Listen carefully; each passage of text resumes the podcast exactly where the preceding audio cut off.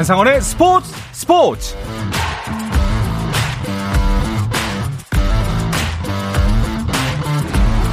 스포츠가 있는 저녁 어떠신가요? 아나운서 한상원입니다. 자, 오늘 이슈들을 살펴보는 스포츠 타임라인으로 출발합니다.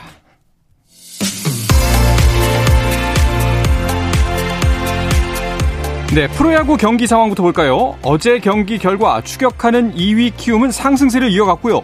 줄곧 선두를 지켜왔던 SSG는 꼴찌에게 발목을 잡혔습니다. 그래서 2위 키움과 KT의 경기가 눈길을 모으고 있습니다.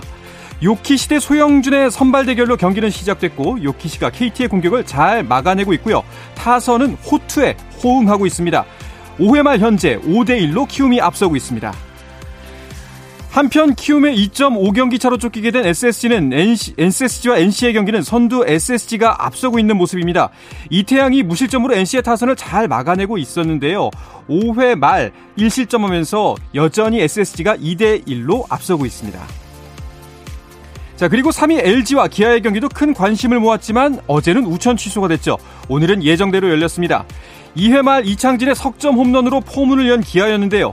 LG 역시 문보경이 홈런을 날리며 추격을 시작했고요. 김현수의 석점 홈런으로 승부를 뒤집었습니다. 7회 초 현재 LG가 6대 3으로 리드하고 있습니다. 이어서 승운과는 거리가 먼 롯데 반지와 삼성 수아레즈가 펼치는 선발 맞대결로 보시죠. 1대1로 팽팽하던 승부가 5회 초 반지가 흔들리면서 삼성 쪽으로 기울였습니다. 6회 말 현재 삼성이 4대1로 앞서고 있습니다. 자, 마지막으로 9위 하나 대 6위 두산의 경기입니다. 박세혁의 적시타로 선취점을 낸 두산. 한화의 터크만이 역전 적시타로 역전에 성공했습니다. 이후 추가 득점에 성공하면서 6회 말 현재 4대 1로 한화가 앞서고 있습니다. 네, 메이저리그 템파베이 레이스의 최지만이 세인트루이스 카디널스와의 경기에서 4타수 1안타를 기록하며 7경기 연속 안타 행진을 펼쳤고 팀은 4대2 승리를 거두고 2연패에서 벗어났습니다. 한편 오타니 쇼헤이의 소속팀인 LG, LA 에인절스는 감독 경질이라는 극단 처방에도 불구하고 보스턴 레드삭스의 5대 6으로 역전패를 당해 13연패를 피하지 못했습니다.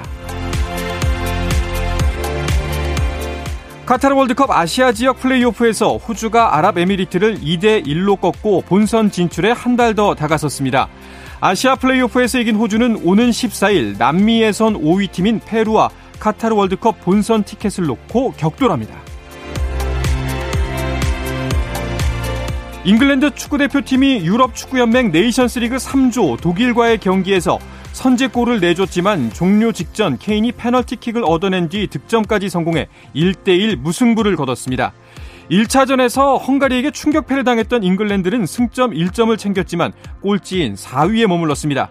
한편 이탈리아는 헝가리를 헝가리를 2대 1로 꺾고 조 1위로 올라섰습니다. 국제 빙상연맹이 피겨스케이팅 시니어 대회 출전 최소 연령을 종전 15세에서 17세까지 높이기로 했습니다. 제2의 발리에바 사태를 막기 위해서인데요. 이번 결정으로 2026년 동계 올림픽에는 만 17세 이상 선수만 나갈 수 있게 된 가운데 세계 주니어 선수권 은메달리스트인 우리나라의 신지아는 현재 14세로 다음 올림픽 출전에는 문제가 없습니다.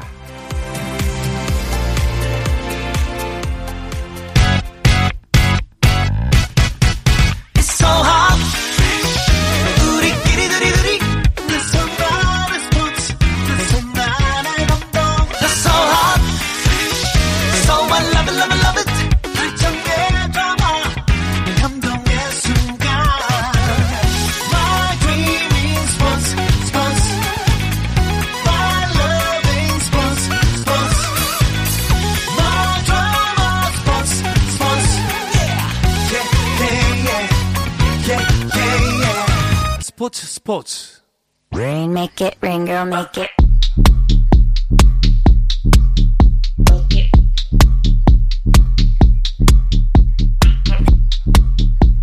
네, 수요일 저녁에는 농구 이야기와 함께합니다. 다양한 농구 이야기를 전하는 주간 농구 시작하겠습니다. 손대범 농구 전문 기자 조현일 해설위원과 함께합니다. 어서 오십시오. 안녕하십니까. 반갑습니다. 자, 드디어 대망의 파이널까지 왔습니다. NBA. 어, 현재까지의 상황부터 정리해 주시죠. 아, 정말 재밌습니다. 예. 네, 동부 최강 보스턴과 서부 최강 골스, 골스인데요. 네. 어, 1승 1패를 나눠 갖고 있습니다. 음. 1차전에서는 보스턴 셀틱스가 4쿼터 대 역전승으로 120대 108로 승리했고요. 어, 역시나 2차전에서는 3쿼터에 스테판 커리 선수의 활약을 힘입어서 80, 아, 107대 88로 골든 스테이트가 반격. 그래서 네. 1승 1패로 동률 상태입니다. 어, 그 이 1승 1패 흐름 그 두 분이 예상하신 그대로 흘러가고 있는 거 맞나요? 저는 뭐 현재까지는 순항하고 있다. 아, 네, 이렇게 본인의 잡, 예상이 순항하고 네. 네, 네. 자평하고 있는데 저는 골든스테이트가 6차전 끝에 우승을 차지한다라고 어, 이야기를 했는데 2차전에서 그래도 워리어스가 잡아내면서 음. 홈코트 어드밴티지는 뺏겼지만 그래도 이 시리즈가 장기적으로 갈 것이다. 네. 라는 예상은 좀 맞아가고 있을 것 같습니다. 손대범 네. 기자는 어떠세요? 공교롭게도 네. 저랑 전망이 똑같아요. 그렇게 아. 굉장히 불안한데 네. 바꿔달라고 사정을 사정했는데 어. 네안 바꿔줘가지고 음. 어, 저도 골든 스테이트의 4승 2패를 전망했는데 어, 그래도 1차전에서 보인 보스턴의 수비 네. 저력이 만만치가 않았습니다. 정말 4쿼터 네. 예 4쿼터는 뭐에 홀린 듯이 아무것도 못하더라고요. 맞아요. 그렇습니다. 예 그런데 그래도 두 번째 2차전에서는 골스다운 모습을 보여줬습니다. 네 예. 무엇보다 골든 스테이트 워리어스가 드레이먼드 그린의 수비가 좀 빛났던 음. 뭐그 수비가 어떤 형태의 수비였든 간에 굉장히 분위기를 잡아먹는 그런 훌륭한 수비를 보여줬고요. 또 커리가 외곽에서 또 지원을 해주면서 어, 승리를 거머쥐었습니다. 네, 이게 근데 또 그렇 뭐 2차전 이제 3차전이 이대로라면 골스의 분위기대로 갈 것 같기도 하지만 또 홈에서 골스의 홈에서 보스턴이 1승을 거뒀기 때문에 또 보스턴이 선방하지 않았나라는 생각이 들기도 하고 복잡하거든요. 네, 사실 보스턴이 이번 2022년 플레이오프에서 어, 연패가 한 번도 없어요. 음. 지고 나서 그 다음 6경기를 다 이겼거든요. 그리고 제이슨 테이텀이 지고 나서 다음 경기에서 31.5점. 음. 또 야투가 50%였는데 또 이제 TD 가든은 또 항상 정말 스포츠 미친 팬들이 어, 2만 명을 가득 채우는 곳입니다. 그렇기 네. 때문에 또 이 홈코트 이점을 그 누구보다 또 잘 발휘하는 팀이고 물론 올 시즌에 플레이오프에서 5승 4패로 좀 부진하지만 사실 보스턴도 홈코트 이점을 빼앗아 왔다는 측면에서 현재 조금 더 유리한 쪽은 보스턴이 될 수도 있죠. 네, 진짜 네. 농구 팬들은 이번 파이널 정말 재밌게 보고 있을 것 같다는 생각이 듭니다. 자, 이제 파이널이 최대 네, 다섯 경기 남았습니다. 그 남은 경기 이 부분을 좀 집중해서 보면 재밌을 것 같다라는 음. 지점이 있을까요? 일단 골든 스테이트는 가장 시급한 게 클레이 탐슨의 부진입니다. 음. 이 클레이 탐슨이 1, 2차전에서 굉장히 슛이 안 들어갔거든요. 네. 근데 통계를 보면은 이 모든 시리즈에서 탐슨이 1, 2차전 부진하고 남은 시즌 다 잘했거든요. 오. 어. 그래서 이 통계처럼 과연 파이널에서도 또 3차전에 살아날지 그렇게 된다면 골든스테이트가 굉장히 수월하게 갈 것 같고요. 네. 어, 반대로 보스턴 입장에서는 이 커리에 대한 수비를 여전히 준비는 했지만 또 골든스테이트가 한 겹 더 에워싸는 스크린으로 커리의 찬스를 만들어줬기 때문에 이런 골든스테이트 수비를 또 어떻게 이겨낼지가 아, 공격을 어떻게 이겨낼지가 중요할 것 같습니다. 또 어떤 부분이 좀 주목해서 보면 좋을까요? 저는 그 3쿼터를 좀 보셨으면 좋겠어요. 음. 네, 이 앞선 파이널 두 경기에서 골든스테이트가 3쿼터를 득실 차이 플러스 35점을 가져갔거든요. 네. 두 경기에서. 반대로 보스턴은 3쿼터만 되면 정신을 못 차리는데 어, 이번 플레이오프에서 3쿼터에만 득실점 차이 마이너스 14점 이상이 4번이었어요. 네. 그러니까 보스턴은 전반 끝나고 뭘 하는지 음. 어, 전반 끝나고 어리바리하고 있고 네, 골든스테이트는 전반 끝나고 딱 집중해서 3쿼터에 완전 킬러 본능을 내보이고 네. 있기 때문에 저는 3쿼터가 양팀 모두에게 중요하다고 봅니다. 알겠습니다. 자, 그래서 오늘도 돌아왔습니다. 이제 우승팀 예측 시간. 뭐 조현일 위원 같은 경우에는 바, 벌써 말씀하셨고요. 6경기째 골스가 우승한다. 음. 자, 손대범 기자는 네. 네. 저도 3차전 골든스테이트 승리, 네. 4차전 보스턴 승리, 네. 5, 6차전 골든스테이트 2연승으로 6차전이 끝난다라고 아. 보고 있습니다. 네. 어, 웬일로 진짜 두 분이 불안합니다. 그래서. 예, 네. 불안하기도 하고 기분이 좀 나쁘기도 하네요. 아, 네. 뭐 서로 네. 예, 일치하지만 기분이 나쁜 적은 처음입니다. 아, 그런가요? 알겠습니다. 자, 이제 다른 팀들 이야기도 좀 해볼게요. 그 시즌을 이제 완전히 마친 팀들은 다음 시즌을 준비를 해야 되지 않습니까? LA 레이커스의 감독이 누가 될지가 관심이 모아졌었는데 감독이 내정이 됐다고요? 네. 네. 레이커스의 신인 감독은 음. 예상외로 베테랑이 아닌 음. 아예 감독 경험이 없는 음. 다빈 햄 코치를 신인 감독으로 임명을 했습니다. 음. 다빈 햄 코치 같은 경우는 이제 밀워키 벅스에서 네. 어, 지난 시즌 우승을 같이 했던 지도자인데요. 어, 이번에 레이커스에 선임이 되면서 어, 서, 처음으로 또 감독이 데뷔하게 되었습니다. 어, 그렇다면은 나름 의외의 선택인 건가요? 그렇죠. 사실 뭐 레이커스에서 이제 어시스턴트 코치 역할을 2년 동안 하긴 했는데 크게 레이커스와 또 인연이 있는 인물도 아니었고 그리고 레이커스는 그동안 어, 이 사실 풀타임 헤드코치 감독 경험이 없는 인물을 거의 내정하지 않았어요. 어... 네, 그렇기 때문에 다빈 햄은 또 의외의 인사라고도 볼 수 있지만 또 반대로 르브론 제임스가 좋아하는 NBA 선수 출신이기도 하고요. 네. 그리고 또 어시스턴트 코치로서 뭐 10년 넘게 또 이 NBA에 있었기 때문에 어, 개인적으로 잘 해 나가지 않을까 이런 생각이 듭니다. 일단은 다빈 햄 신인 감독이 어떤 분인지 잘 모르기 때문에 이 사람이 어떤 커리어를 갖고 있는지 음. 좀 소개를 해주시죠. 다빈 햄 같은 경우는 96년에 NBA에 데뷔했는데요. 예. 드래프트를 통해서 지명된 건 아니었습니다. 음. 그만큼 이제 선수로서 밑바닥부터 좀 치고 올라온 인물이었어요. 네. 네, 플레이 스타일도 역시 뭐 화려한 득점원이라기보다는 뭐 수비나 꾸준 일 이런 부분에서 좀 영향을 발휘했고 반대로 또 라커룸에서는 고참이 된 이후에는 또 거친 스타일의 또 개성 강한 선수들을 잘 이끌었던 어. 그런 리더로 또 통했습니다. 그러다 보니까 코치로서도 좀 이제 리더십을 많이 발휘했었고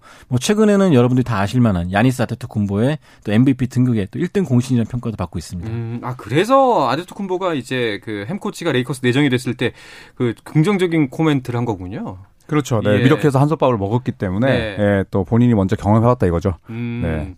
그 이제 신임 햄 감독이 왔을 때 레이커스의 스타일이 어떻게 변화될 것이다 좀 예측을 해볼 수가 있을까요?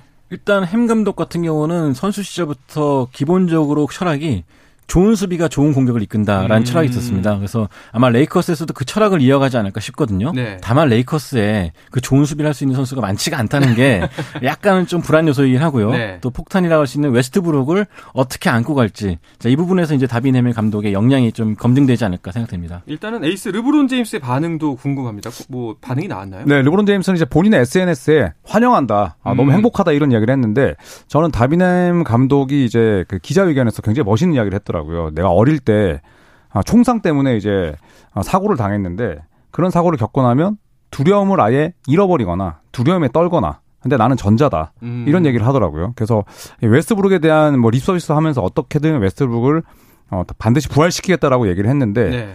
저는 뭐 카리스마도 강하지만 또 NBA 경험이 풍부하기 때문에 다빈 햄 감독은 상당히 잘첫 네, 시즌을 치를 거라고 예상을 합니다. 아마도 강점은 두 분의 말씀을 종합해 보면 선수로서의 경험이 그들을 이해하는데 가장 큰 도움이 될것 음. 같다라는 생각이 드네요. 네. 알겠습니다. 또 NBA는 어떤 움직임들이 포착되고 있나요? 우선 뭐 유타 재즈 같은 경우에는 지금 어 일단 긴 시간 함께 했었던 퀸 스나이더 감독과 또 작별을 고했습니다. 네, 스나이더 감독은 일단 본인은 좀 쉬겠다는 이야기를 했고요. 네. 어, 떤 감독이 올지 뭐 테리 스토츠 감독 이야기도 나오고 있는데 또 반대로는 도노반 미첼을 빼고 전부 다다 아, 시장에 내놓을 수 있다 이런 루머가 나오고 있어요. 음. 다만 아, 우리 팀 에이스 미첼은 절대 건드릴 수 없다. 네, 또 이런 보도가 나왔었습니다. 네, 또 다른 소식이 있나요? 네, 일단은 뭐 유, 어, 카이리 어빙 선수 예. 브루클린 네츠와 연장 계약이 좀 유력하다는 말이 나오고 있는데요. 음. 어, 사실 브루클린 네츠가 이 선수를 트레이드할 것이다 말 것이다 그런 소문도 많기 때문에 그렇죠. 네. 어, 아직까지 이 선수가 뭐 다음 시즌 시작할 때 브루클린에 있겠다라는 걸 장담할 수는 없는 상황입니다. 여러모로 좀 골치가 아팠었으니까요. 이런저런 다사다난한 일로. 알겠습니다. 자, 사실 그리고 우리에게는 그 파이널만큼이나 관심을 끌고 있는 주제가 하나 있죠. 바로 이현중 선수입니다. 네. 아, 이제 파이널이 끝나고 나면은 그 신인 드래프트가 이제 열릴 텐데 이현중 선수 요즘 어떻게 지내고 있나요? 네, 제가 이제 미국 같은 경우 트위터를 통해서 이제 소식이 제일 빨리 올라오는데 예. 매일 매일 아침에 일어나 제일 먼저 하는 일이 현중리를 검색하는 일이에요. 현중리. 네, 예. 그만큼 이제 이현중 선수가 드래프트를 앞두고 좀 이 팀 저 팀 다니면서 면접이라고 할 수 있는 워크아웃을 받고 있는데 어, 지난달 골든 스테이트, 인디애나 새크라멘토에서 받았고요. 네. 어, 최근엔 또 미네소타, LA 레이커스, 브루클린 네츠를 다녀왔습니다. 음. 또 이제 샬럿 호네츠라든지 피닉스, 디트로이트, 멤피스 등 제가 알기로는 6월 16일까지 굉장히 빼곡하게 각 팀들을 돌면서 워크아웃을 가는 것으로 알고 있습니다. 알겠습니다. 자, 여기서 질문입니다. 그 이 중에 직항이 있는 도시는 몇 곳일까요? 손대범 기자. 아, 빨리 볼게요. 네. 네. 아무래도 늘 언제나 이현중 선수가 직항에 네. 있는 곳 갔으면 좋겠다. 최소 네 곳입니다. 최소 네 곳. 네. 어, 뉴욕, 브루클린, 레이커스. 매일 아침 볼 때마다 네. 행복하시겠네요. 어, 요즘에 틈날 때마다 항공사 네. 알아보고 있습니다. 알겠습니다. 그 드래프트 날짜가 다가오면서 좀 여러 가지 예상들이 나오고 있죠.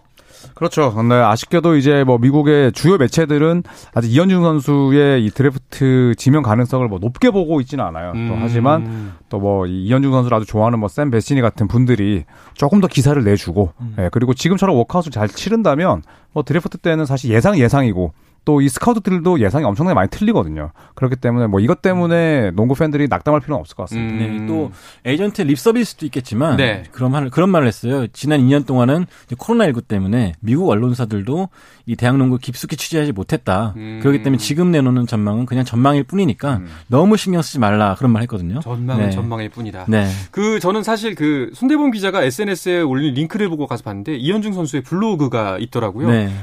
가장 놀랐던 게 사실 우리도 참 애타게 그 기쁜 낭보를 기대하고 있지만 가장 맘 졸이고 좀 마음이 착잡하고 불안한 음. 선수는 이현중 본인이 아닐까 싶은데 써놓은 글들을 보면은 굉장히 담담하고 네. 또 긍정적으로 반응하고 있더라고요. 성격이 굉장히 예. 의연하더라고요. 예. 그래서 만나면 어 약간 형 같은 느낌도 그쵸. 좀 들고. 그 저도 전화 통화하면서 제가 예. 동생이 된 느낌이 들죠. 맞아요. 네. 네. 그래서 어. 존댓말 꼬박꼬박 하고 있습니다. 그러니까 20대 초반인 선수가 그런 마음가짐을 가질 수 있다는 게 참 대단하다고 느꼈었습니다. 네. 네. 자, 이제 그 드래프트 일정 좀 궁금해 하시는 분들도 계실 것 같은데 간단하게 한번 짚어 주시죠. 네, NBA 드래프트는 이제 6월 23일 주간에 열리게 되죠. 네. 그래서 그 주 뉴욕에서 열리게 되는데요.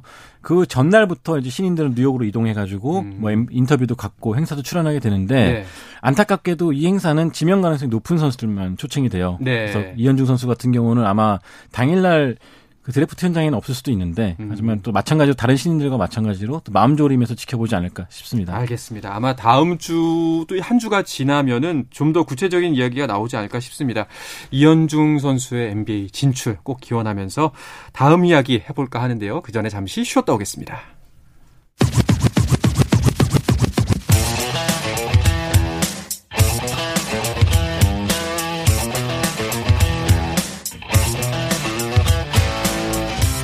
짜릿함이 살아있는 시간 한상원의 스포츠 스포츠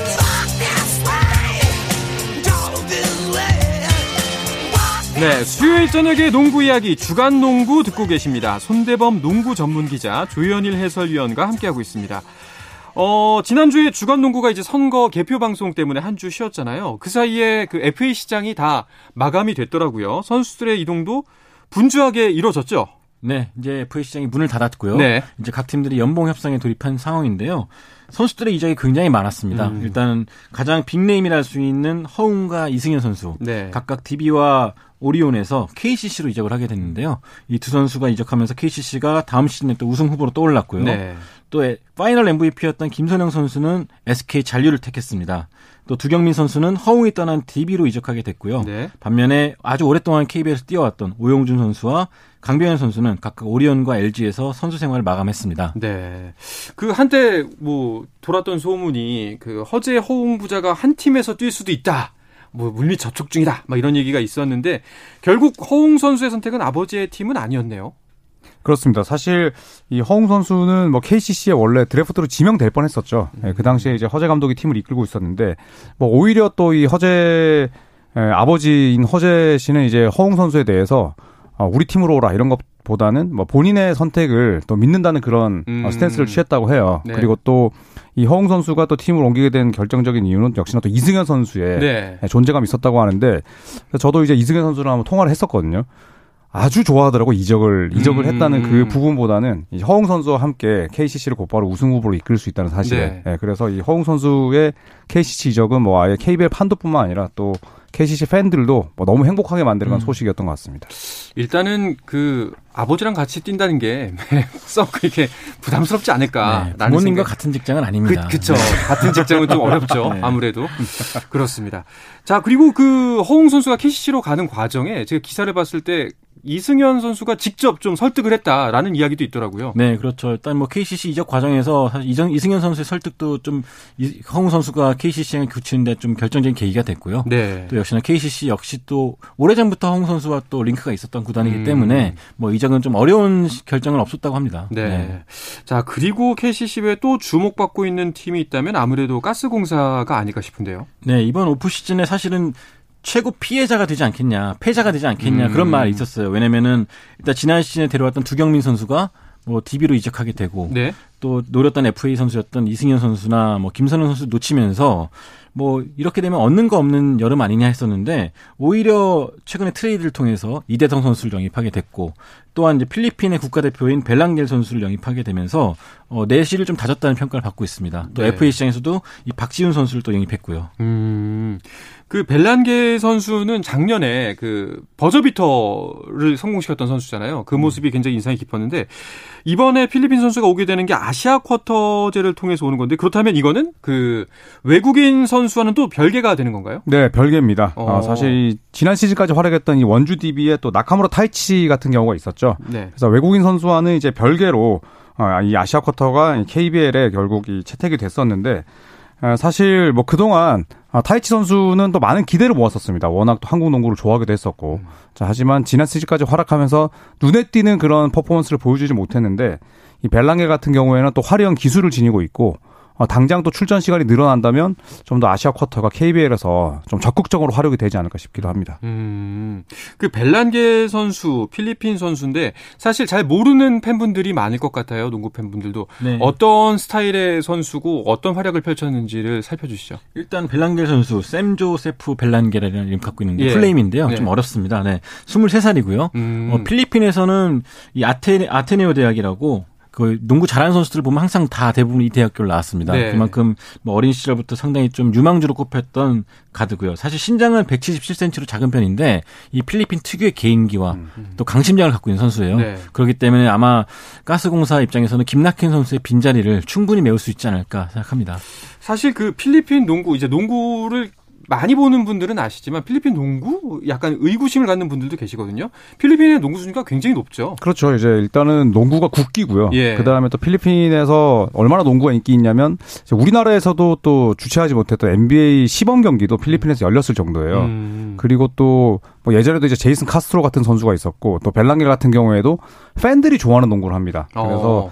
뭐 화려한 개인기 또 이게 과도하지 않고 어, 흥행으로 이어질 수 있는 그런 플레이들을 하기 음. 때문에 사실 벨랑겐 선수 같은 이 필리핀 선수들이 많이 또 아시아 쿼터로 좀 유입이 돼서 네. KBL 선수들에게 또 자극도 주고 팬들에게도 네, 음. 네, 볼거리를 준다면 어, 충분히 그것만으로 의미가 있을 것 같아요. 그 필리핀 선수들이 예. 일본에서도 뛰고 있는데요. 일본 같은 경우는 이제 필리핀 선수가 나오는 경기가 필리핀에 중계가 됩니다. 음. 그만큼 이제 KBL도 마찬가지로 이 선수들이 자리를 잡게 될 경우에는 네. KBL 경기가 오히려 또 필리핀에서 중계가 돼서 또 이 우리나라 농구를 좀 알릴 수 있는 기회가 되지 않을까 싶고요. 네. 또 그만큼 필리핀에서는 수요가 높은데 농담으로라도 어떤 필리핀 기자님이 저한테 너 그렇게 필리핀에서 일했으면 빌딩 샀을 거라고. 그만큼 농구 인기가 높다고 하더라고요. 네. 그만큼 수요가 높은데 그런 인기가 좀 우리나라 농구에 좀 반영이 됐으면 좋겠습니다. 언젠가 순대범 기자가 안 보이면 이민 가신 걸로 예. 그렇죠. 뭐 까를로스 손 뭐 이렇게 해서 예. 이민 가신 걸로 그냥 생각을 하도록 네. 하겠습니다.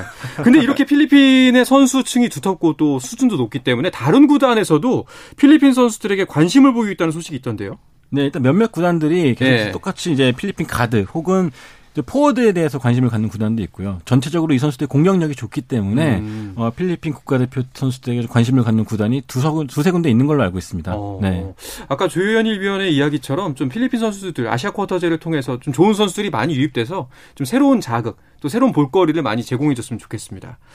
어, KBL 구단들의 움직임은 이렇고요. 현재 농구 대표팀도 훈련 중이죠. 네, 대표팀도 열심히 지금 훈련을 하고 있고 저도 이제 SNS를 통해서 이 대표팀 선수들의 또 분위기나 예, 그런 또 환경들을 볼 수가 있는데 어, 일단은 또 17과 18일에 예, 필리핀과 평가전을 합니다. 음. 예, 그래서 이제 내일 모레부터 또 예매를 시작하는데 어, 항상 이 국가대표 A매치 농구 평가전이 인기가 많았어요. 네. 그렇기 때문에 또 이 경기를 직관하시려는 분들은 이제 모레 예, 또 PC 앞에 또 대기하셔서 빨리 또 예약하셨으면 좋겠습니다. 음, 자 그렇다면은 뭐 이제 이틀 동안 평가전을 펼치게 되는데 어, 우리나라 대표팀을 상대하게 되는 요즘 필리핀의 전력은 어떤가요? 어, 사실 필리핀이 어, 그 상황에 따라서 어떤 선수를 내보냐에 따라 다른데 네. 지난해 아시아컵에서 그러니까 필리핀에서 붙었던 아시아컵에서는 우리나라가 졌죠. 네. 그러니까 그만큼 신장도 높고 또 홈코트 이점을 많이 가져갔었는데 다만 중립 지역에서 펼쳤을 때는 우리나라가 좀 더 유리할 거라고 봅니다. 일단은 음. 뭐 가드진에서의 개인기는 필리핀이 앞서는 건 맞지만 이 조직적인 수비라든지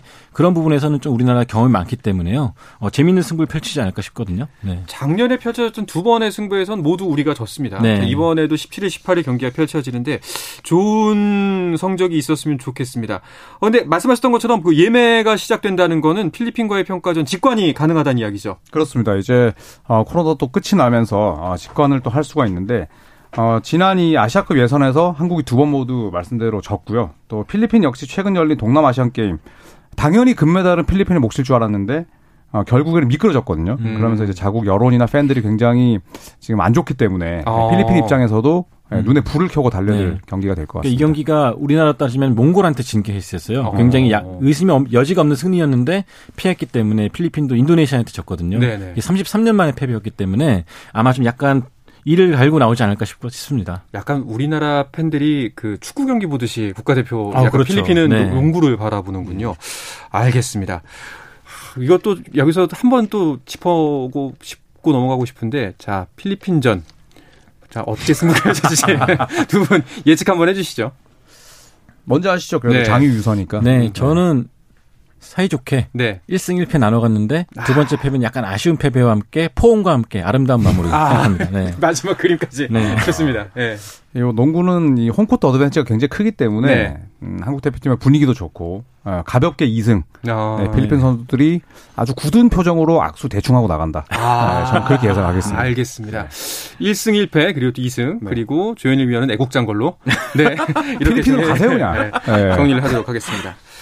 아, 그런데 그 국내 농구 팬들에게 좀 아쉬운 소식이 한 가지 들리더라고요. KBL에서 활약했던 외국인 선수 그 네이트 밀러가 사망했다는 네. 소식이 전해져 왔습니다. 어, 저 소식 듣고 깜짝 놀랐었는데요. 네. 아주 젊은 나이거든요. 30대 초반인데 어 2016, 2017 시즌에 현대모비스에서 데뷔해서 어, 가스공사의 전신인 인천전자랜드 그리고 서울 삼성에서 뛰면서 활약했던 네이트 밀러가 어, 지난 현충일 주간에 사망했던 음. 소식이 떴습니다. 음. 어, 사실 네이트 밀러 하면은 단신이지만 굉장히 수비가 좋고 또 활발한 움직임을 가져갔던 선수기 때문에 국내 팬들 사이에서도 인기가 좀 많았던 선수였는데 네. 어, 갑작스럽게 또 비보가 전해져서 뭐 농구 팬들이 좀 아쉬워했습니다. 네. 네. 고향에서 이제 청소년들 대상으로 이제 코치를 하고 있다는 소식을 들었었는데 좀 평화로운 나날을 보내는가 했는데 좀 이렇게 슬픈 소식이 들려와서 안타깝습니다. 그 국내 코트에서는 이렇게 외국인 선수들을 이제는 뭐 다 세월이 들러서 볼 수 없더라도 좀 안타까운 소식은 안 들렸으면 하는데 최근에는 또 이런 소식이 자주 들려오는 것 같아요. 네, 2019년에는 이제 안드레 에밋이 어, 총상으로 사망을 했고요. 음. 또 지난해엔 제스퍼 존슨 선수가 또 하늘나라로 갔습니다. 네. 아, 이러면서 또 KBL 출신 외국인 선수가 또 차례로 세상을 떠나면서 또 많은 농구 팬들이 아쉬워하고 있는데요. 예, 또 이 KBL 팬들이 그래도 예, 또 상가 고인의 명복을 또 잘 빌고 있습니다. 네. 그 참 사실 그 연 연령대 연배로 보자면은 아직 하늘나라로 갈 시간이 아닌데 음. 좀 이렇게 먼저 네. 이런 소식이 들려서 참 안타깝습니다. 아, 고인의 명복을 빌면서 오늘은 좀 경건하게 주간 농구 마치도록 하겠습니다. 손대범 농구 전문 기자 그리고 조현일 해설위원과 함께했습니다. 오늘 고맙습니다. 고맙습니다. 고맙습니다. 자, 내일도 저녁 8시 30분에 뵙겠습니다. 아나운서 한상원이었습니다. 스포츠 스포츠.